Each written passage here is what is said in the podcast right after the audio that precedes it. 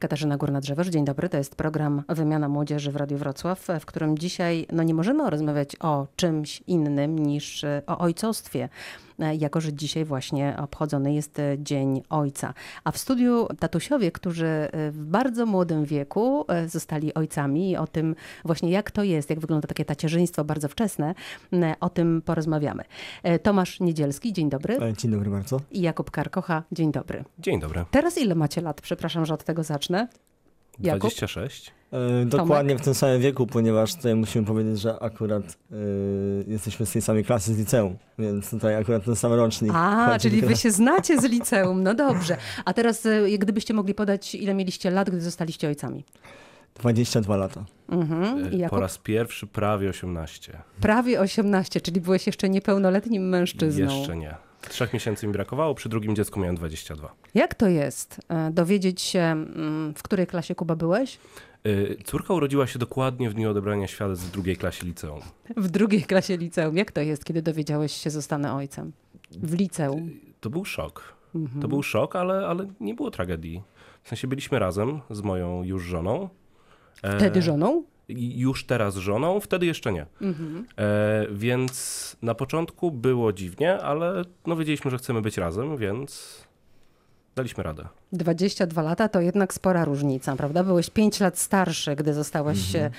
ojcem, pięć lat starszy od Kuby, ale dwadzieścia dwa lata to też jest bardzo, bardzo wcześnie. Zwłaszcza teraz, kiedy ludzie, kiedy mówi się o późnym macierzyństwie, o późnym tacierzyństwie, prawda? Powiem szczerze, że zastanawiałem się tak naprawdę, o czym ja chcę tutaj powiedzieć i co przekazać więcej. I jadąc tutaj do studia, myślałem właśnie o tym, że y, zmieniło się w ciągu jednego pokolenia w sumie y, myślenie o o tym, kiedy te dzieci powinny się pojawić, ponieważ moja żona jest z Łotwy, ale o, o tym mówię dlatego, że y, na Łotwie jej mama, czyli babcia mojej córeczki, w wieku dwudziestu dwóch lat również miała Renatę i w, jakby w języku rosyjskim jest takie określenie, które się można, które można przetłumaczyć na język polski w wolnym tłumaczeniu jako starorodząca. Czyli dwudziestodwuletnia to starorodząca.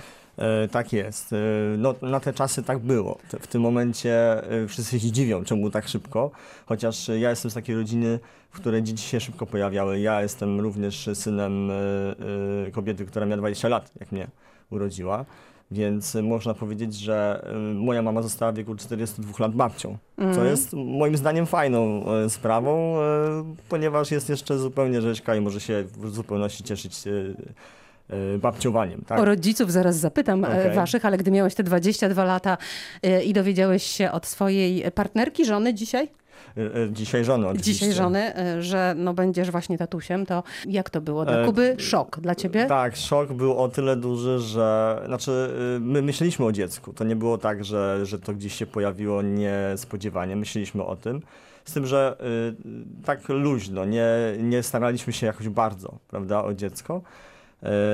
I z tym też się zabawna sytuacja też troszeczkę wiąże, ponieważ no, na teście drugim z kolei wyszło nam bardzo bladziutka ta druga kreska i żona tak na zapytała się... Na teście ciążowym, jak rozumiem. Tak, teście ciążowym i, i moja żona tak się zapytała, że to jak, jestem czy nie? Ja mówię, że chyba trochę ciężko być trochę w ciąży, więc, więc mieliśmy, teraz mamy z tego bardzo dużo ubaw. Wcześniej może nie było tak już bardzo kolorowo, ale reakcje rodziny były tak super, że nas uspokoiło zupełnie. No to porozmawiajmy o tych reakcjach rodziny. Rodzice zareagowali, Kuba, jak? Ale to mam opowiadać całą historię, czy Pewnie, po prostu podać całą. Radę? Więc generalnie y, ja dowiedziałem się, że moja wtedy dziewczyna jest w ciąży, bo trafiła do szpitala z bólami brzucha. I nie bardzo wiedzieliśmy, co się dzieje.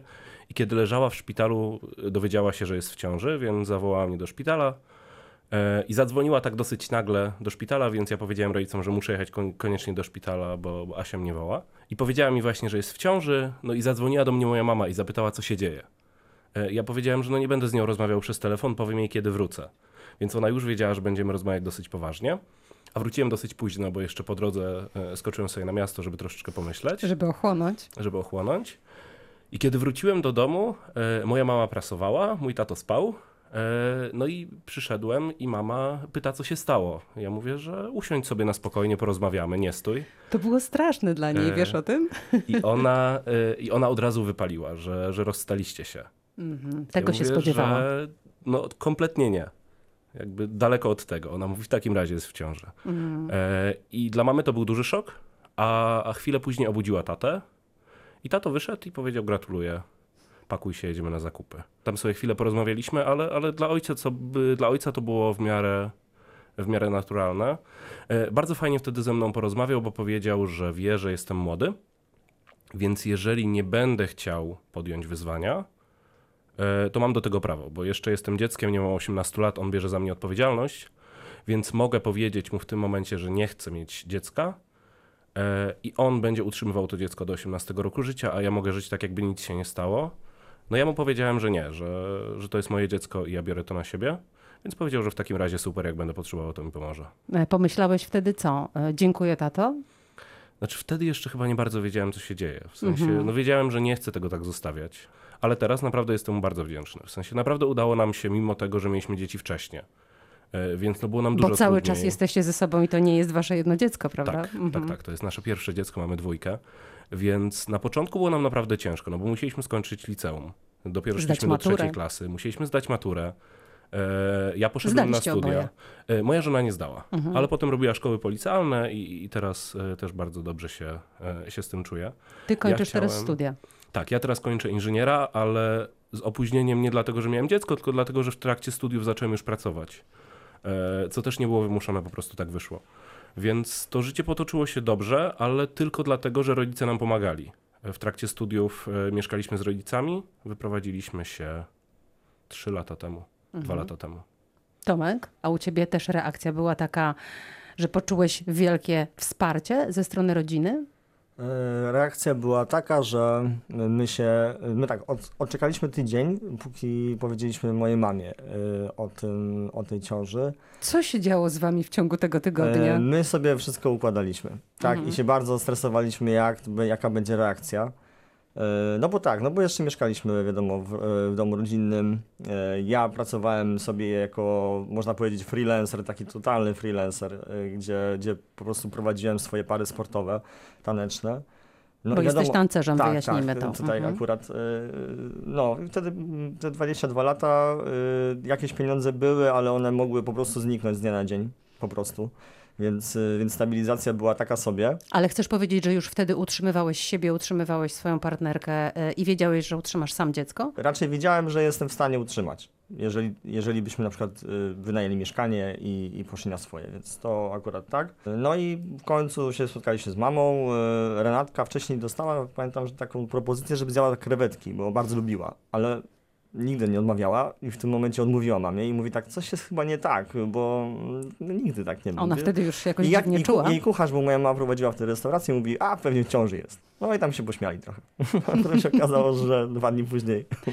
No i potem jak się już dowiedzieli, to się dalej śmiali, czy nie, sytuacja nie, była moja poważna? Mama jest bardzo emocjonalną osobą i po prostu poszła płakać. Tak? Jak mm-hmm. się wypłakała, to wróciła i mówi, że jest bardzo szczęśliwa. Potem były jakieś poważne rozmowy na temat tego, jak macie sobie poradzić, ktoś was pouczał, tłumaczył wam, jak znaczy, wygląda macierzyństwo, tacierzyństwo. Znaczy to się nigdy nie kończy troszkę. Ze strony rodziców?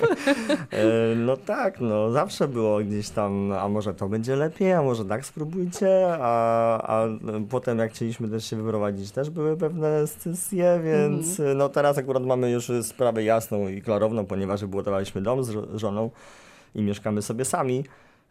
No ale wcześniej wiadomo, że no, moja mama zresztą jest dyplomowaną opiekunką do dziecka, co nie ułatwiało sprawy, wiesz, więc...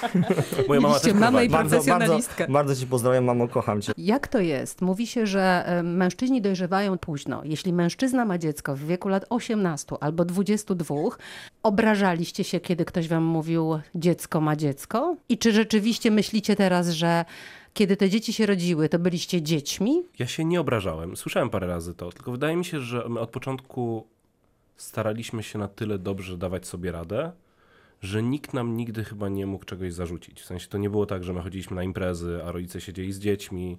Tylko my rzeczywiście staraliśmy się wziąć za siebie. To raczej rodzice pchali nas, wyjdźcie sobie wieczorem i zostawcie dzieciaki dla nas. Więc wydaje mi się, że nie mogli nam zarzucić, że dzieciaki mają dzieciaki i, i chodzą się bawić, a dzieci siedzą w domu z dziadkami, tak naprawdę oni je wychowują. Więc nie, ale wydaje mi się, że no, no mieliśmy po siedemnaście lat z hakiem, więc ciężko powiedzieć, że byliśmy dorośli. A jeżeli chodzi o to, że mężczyźni dojrzewają później, Mi się wydaje, że mężczyźni nie dojrzewają do tego, żeby mieć dzieci do momentu, kiedy nie mają dzieci. Aha, e, w czyli sensie... w momencie, kiedy zostają ojcami, budzi się w nich ta tacierzyńskość? Wydaje mi się, że to działa trochę inaczej. W sensie facet, nie, wie, nie znam wielu mężczyzn w wieku nawet takim późniejszym, trzydzieści, trzydzieści kilka lat, którzy mówią, że nie mogą się doczekać, kiedy będą mieli dzieci, oni już są gotowi, ale kiedy już trafia się tak, że, że partnerka, żona zachodzi w ciążę, to, to oni są szczęśliwi, już są gotowi i biorą to na siebie. Zgadzasz się, Tomek? To pewnie jest indywidualna sprawa, mhm. prawda? Ja mam troszeczkę inne przeżycia, ponieważ samemu gdzieś tam ojca nie było yy, wcześniej, więc ja się raczej wychowywałem z matką. Ale, ale podobał mi się taki system, gdzie, gdzie moja mama też była jeszcze młoda, jeżeli ja dorastałem. Jeszcze była taka, że no nie wszyscy mają taki komfort, tak? Żeby jeszcze porozmawiać z mamą o takich zwykłych tematach i nie czuć jakichś takich... Z przyjaciółką? Dys... Znaczy może nie, bo nigdy jakby nie jestem e, zwolennikiem takiego myślenia, że rodzic powinien być przyjacielem. Rodzic to jest rodzic jednak, prawda? Mhm. Więc, y, ale chodzi o to, że jest jednak jeszcze ta różnica wieku, przepraszam. To była taka fajna też, y, dalej jest ta fajna więź między mną a mamą i też y, pewnie będzie taka z Kornelią, czyli moją córką, a mną. Ja będę miał czterdzieści lat, kiedy ona będzie pełnoletnia, więc... Więc myślę, że to jest fajna sprawa i nie należy z tym jakoś bardzo odwlekać tego tacierzyństwa, dlatego że można po prostu poczuć potem jeszcze być młodym i mieć córkę dorosłą, jeszcze można spełniać swoje jakieś tam marzenia, bo wiadomo, że na czterdzieści się życie nie kończy, a niektórzy mówią, że zaczyna. No dobrze, ale teraz co straciliście, Tomek? Znaczy umknęły nam może takie sprawy związane, tak powiem oględnie, z wyszumieniem się, prawda? Mhm. Bo y, ja poznałem Renatę na studiach i, i po paru latach, po dwóch latach już wiedziałem, że to jest ta kobieta i, i że na pewno z nią chcę założyć rodzinę, więc no nie miałem jakiejś takiej potrzeby szukania dalej, prawda?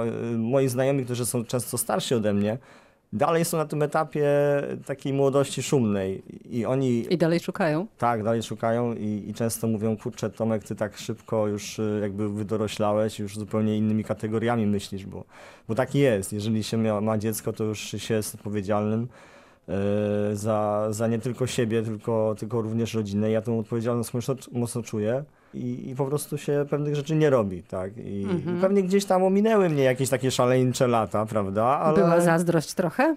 Nie ukrywam, czasami może tak, przez jakiś moment, prawda? Ale, ale potem się wraca do tego domu, widzi się córkę od ucha do ucha uśmiechniętą, mówi się, mówi, że tatuś, tatuś i tego się nie odda za żadne skarby, to mówię od razu. Co straciłeś, Kuba? To jest zabawne, bo ja często słyszałem to pytanie, w sensie no z racji na to, że my byliśmy naprawdę młodzi, To, to nas pytają bardzo często, czy nie żałujemy. Wy dalej że... jesteście bardzo młodzi, tak, macie tak. dwadzieścia sześć lat. Tak, oczywiście, ale, ale chodzi o to, że w tym wieku, kiedy to, to było jeszcze liceum, więc wtedy ludzie dopiero zaczynali imprezować.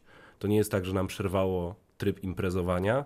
My tak naprawdę go nie zaczęliśmy. Tak, dokładnie. Bo nie mieliśmy po osiemnaście lat, my nie bardzo mieliśmy jak pochodzić na imprezy. Szczerze mówiąc, ja nigdy nie miałem takiej potrzeby imprezowania.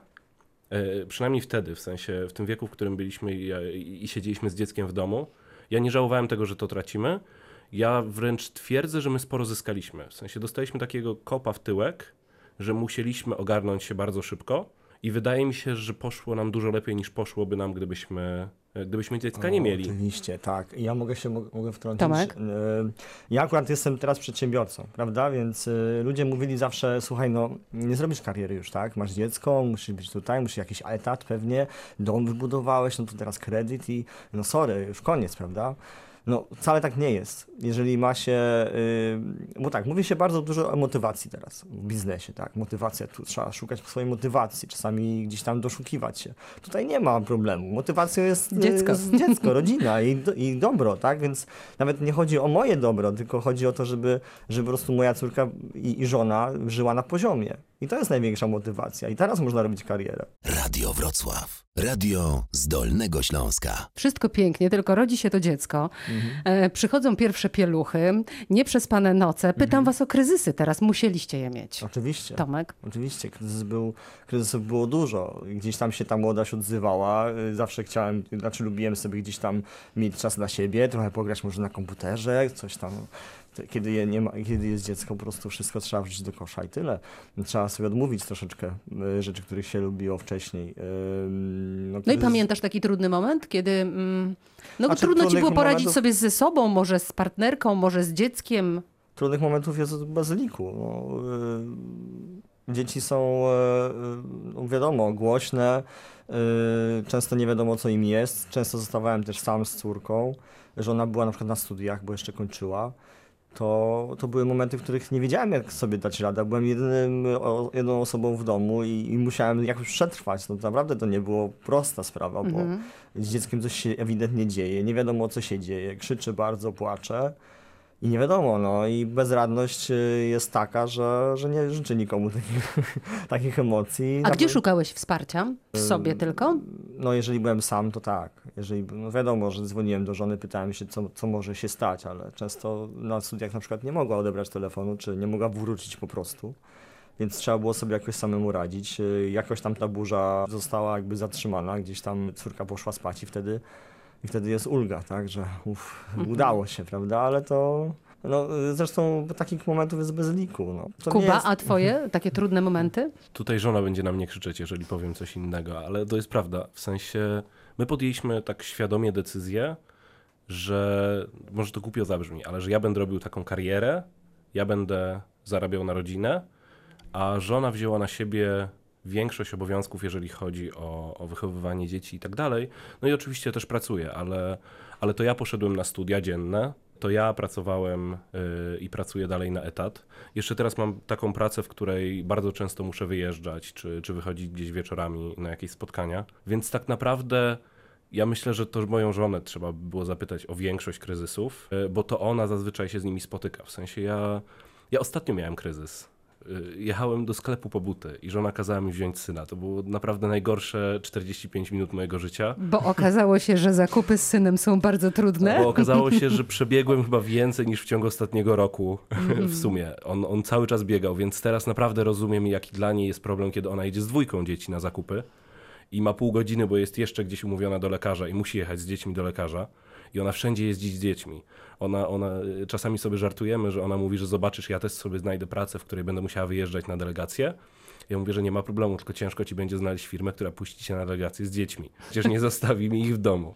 W sensie naprawdę, no moja żona stanęła na wysokości zadania i to ona wzięła na siebie większość obowiązków.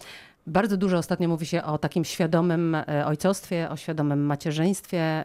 Jak osiągnąć tę świadomość, kiedy zostaje się rodzicem w wieku dwudziestu dwóch lat? Czyta się wtedy, pyta się znajomych, starszych, szuka się porad w internecie, jak poradzić sobie z kryzysem, jak poradzić sobie z przepracowaną albo niewyspaną żoną, jak poradzić sobie z gorączką. Rozmowa, rozmowa ze sobą. Mi się wydaje, że to jest klucz.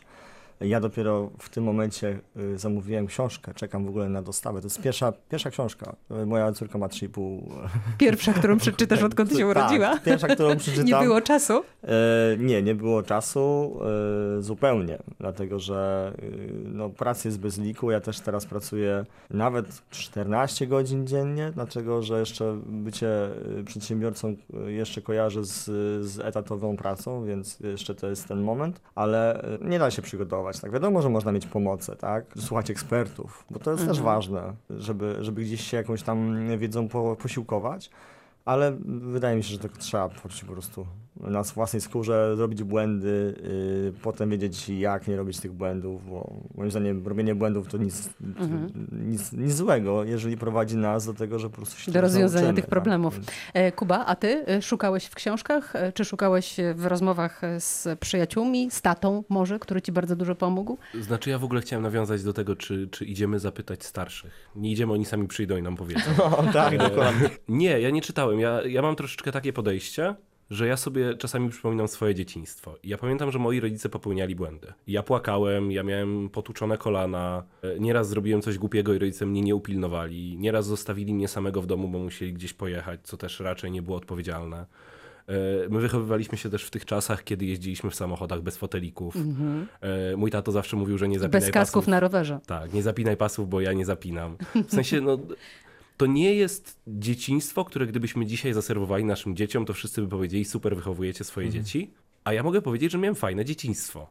mimo że płakałem, że, że pamiętam, że z tatą często się kłóciłem o różne rzeczy, to ja naprawdę uważam, że miałem fajne dzieciństwo i wydaje mi się, że cała sztuka polega na tym, żeby starać się nie robić rzeczy, których potem będziemy żałowali. No są rzeczy, które pewnie robimy źle, ale nie wydaje mi się, żeby to były takie rzeczy, które sprawią, że nasze dzieci potem nie wyrosną na normalnych ludzi. Mówi się też bardzo dużo o tym, że zmieniła się rola mężczyzny w rodzinie, rola mężczyzny w odniesieniu do dzieci, że on przejął trochę od kobiety tych obowiązków, bo już nie jest tylko i wyłącznie tym Kuba, który ty pracuje i wyjeżdża w delegację i robi karierę. Czyli pytanie tylko... nie będzie do mnie, tak? To się okaże zaraz. Ale też tym, który przewija, który pomaga piec ciasto w domu, wychodzi na spacery, co wcześniej też raczej należało do kobiet. To zacznę od ciebie, Kuba, w takim razie. Skoro ty jesteś tym ojcem, który wyjeżdża w delegację, bo tak się dogadaliście z małżonką i raczej to ona wzięła na siebie ten ciężar, to chcesz powiedzieć, że nie przewijałeś, nie wstawałeś w nocy, nie dokarmiałeś i nie wychodziłeś na spacery? Nie. W sensie mi bardzo dużo dało to, że moja żona oboje dzieci urodziła ze względu na swój stan zdrowotny przez cesar, cesarskie cięcie i przez pierwszy tydzień musiała leżeć w łóżku. I ja przez ten pierwszy tydzień nie miałem wyboru, tylko musiałem przewinąć to dziecko. Ja musiałem je owinąć w ten becik, e, uspokoić, dać jeść i tak dalej. Jeszcze pomóc żonie, nie wiem, ściągnąć mleko, pomóc jej wstać i tak dalej. Chcąc, nie chcąc, musiałem się nauczyć wielu rzeczy i potem no, nie ma problemu, żeby przewinąć dziecko. E, A garnąłeś się do tego, czy to raczej tak niechętnie? A nie miałem nigdy problemu. Mhm. W sensie ja generalnie mam takie podejście do dzieci, że no dziecko to dziecko. W sensie bierze się, przewija i, Trzeba mu i jest pomóc. przebrane. Mhm. Dokładnie. A w sensie przy okazji też pomagasz tego. gotować na przykład, robić zakupy, czy tylko zarabiasz na życie? Pomagam, a potem będę słuchał od żony pretensji w domu. Dobrze. Ja też nie miałem, nie zbraniałem się przed... Yy... zmianą pieluchy, czy, czy jakimiś takimi właśnie czynnościami. Tutaj zabrzmie pewnie dla kobiet, które słuchają, nie autentycznie, ale po prostu nie wstawałem do dziecka za bardzo, po pierwsze, bo spało. To, to w ogóle jest ewenement. Szczęściarz. Tak, ale a jeżeli, jeżeli yy, wstawało, to żona usłyszała pierwsza zwykle. Ja mam twardy sen. Ciekawe, więc... to ciekawe. No właśnie, dlaczego? Tutaj nie zabrzmie autentycznie, ale tak było. Czasami nawet nie wiedziałem, pytałem się, jak wstałem rano. Mówię, wstała to dwa razy. Ale staram się być takim tatą, który... Bo może tak, ja wierzę w to, że mężczyzna i kobieta oczywiście są równi, ale są różni i mają różne role. Ja na pewno pomagam żonie we wszystkim, co, co robimy, staramy się robić razem, ale wiem, że jeżeli jest ała, to mama, jeżeli trzeba się bawić, to tata, więc ja jestem tym, który pielęgnuje sobie swoje wewnętrzne dziecko, może tak. Ja się śmieję, że ja mam swojego sześciolatka. Ja bardzo często go lubię używać. Ostatnio Czyli dobrze zobac... dogadujesz się ze swoim dzieckiem? Oj, bardzo. No, jeżeli spacer, to tylko konik i tato, więc biorę na barana, to jest u nas konik i, i idziemy na spacer. I na też... koniec chcę was zapytać w dniu ojca. Jaki waszym zdaniem, zdaniem mężczyzn, którzy bardzo wcześnie zostali ojcami, powinien być tata? Czy to powinien być człowiek mocno wspierający? Czy to powinien być człowiek, który wskazuje kierunki? Czy to powinien być człowiek, który dyscyplinuje? Czy też może bierze na barana, przytula, karmi? Ojej. Kuba? Ciężko powiedzieć. Wydaje mi się, że najważniejsze, żeby był. W sensie fajnie, fajnie i tu podejrzewam, że trochę podkradam Tomkowi odpowiedź. Ale, ale po prostu fajnie jest mieć tatę. I, i jaki by on nie był, czy, czy on właśnie siedzi w domu i, i to on zajmuje się całym domem, sprząta i gotuje, czy, czy jeździ na delegację, czy nie wiem, pracuje na dwa etaty, żeby utrzymać rodzinę i widzimy go tylko w weekendy, czy w ogóle pracuje za granicą i zjeżdża tylko na weekendy. Mimo wszystko fajnie, że on jest. A jaki żeby był, no najfajniej, żebyśmy się z nim dogadywali i żeby można było przyjść do niego porozmawiać, żeby to nie było właśnie tak, że tylko mama, mama, mama. Tylko żeby można było przyjść porozmawiać z tatą i, i tak jak zrobił to mój tato. To naprawdę fajnie wiedzieć, że możemy do niego przyjść z problemem i, i on nie ryknie, tylko, tylko porozmawia. Tomek? Z tego, co wymieniłaś, to wszystkiego po trochę, ale ja mam swoje takie indywidualne założenia, że na pewno chcę być ojcem, który stawia granice, który pokaże, że, że ta granica tutaj jest i raczej nie wolno jej przekroczyć. Więc taka troszeczkę dyscyplina oczywiście musi być u dziecka, no bo to nie możemy tak wychowywać po prostu, bo jakby życie jest stresujące, jest, świat jest nie, nie za bardzo przyjemnym miejscem, tak? Nie zawsze. Więc, więc trzeba przygotować to dziecko, że, że jednak w tym świecie będzie żyło, więc gdzieś tam trzeba pokazać nie tylko te dobre, ale i, te, i złe ak- aspekty, trzeba pokazać granice. Nie tylko więc, się bawić. Oczywiście. Ale z drugiej strony ja chcę być ojcem, który da radość też dziecku, że, że trochę widzi jej, jego oczami, że tak jak mówię, tego sześciolatka używam często, ostatnio zbudowałem plac zabaw praktycznie taki wodny mojej małej, no i teraz cieszę się tym i ja mam nadzieję, że po prostu moja Kornelka będzie miała szczęśliwe dzieciństwo i będzie uśmiechniętą dziewczynką, ale wiadomo, że czasami trzeba po prostu gdzieś tam wychowawczo postawić na swoim, prawda? Dzisiaj dzieci z pewnością was ukochają i ucałują i będą mówić wszystkiego najlepszego, tatusiu. A co chcecie powiedzieć swoim dzieciom i swoim partnerkom? Kuba? Fajnie, że jesteście. Tomek? Doceniam wszystko, co robi Renata i jest cudowną osobą i bardzo się cieszę, że na nią trafiłem, a moja Kornelka to jest moje oczko w głowie i nic się nie liczy. Bardzo młodzi i bardzo dojrzali. Tatusiowie dzisiaj byli gośćmi programu Wymiana Młodzieży. Tomek Niedzielski, bardzo dziękuję. Dziękuję. I Jakub Karkocha, bardzo dziękuję. Dziękuję bardzo. Katarzyna Górna-Drzewoż, zapraszam za tydzień.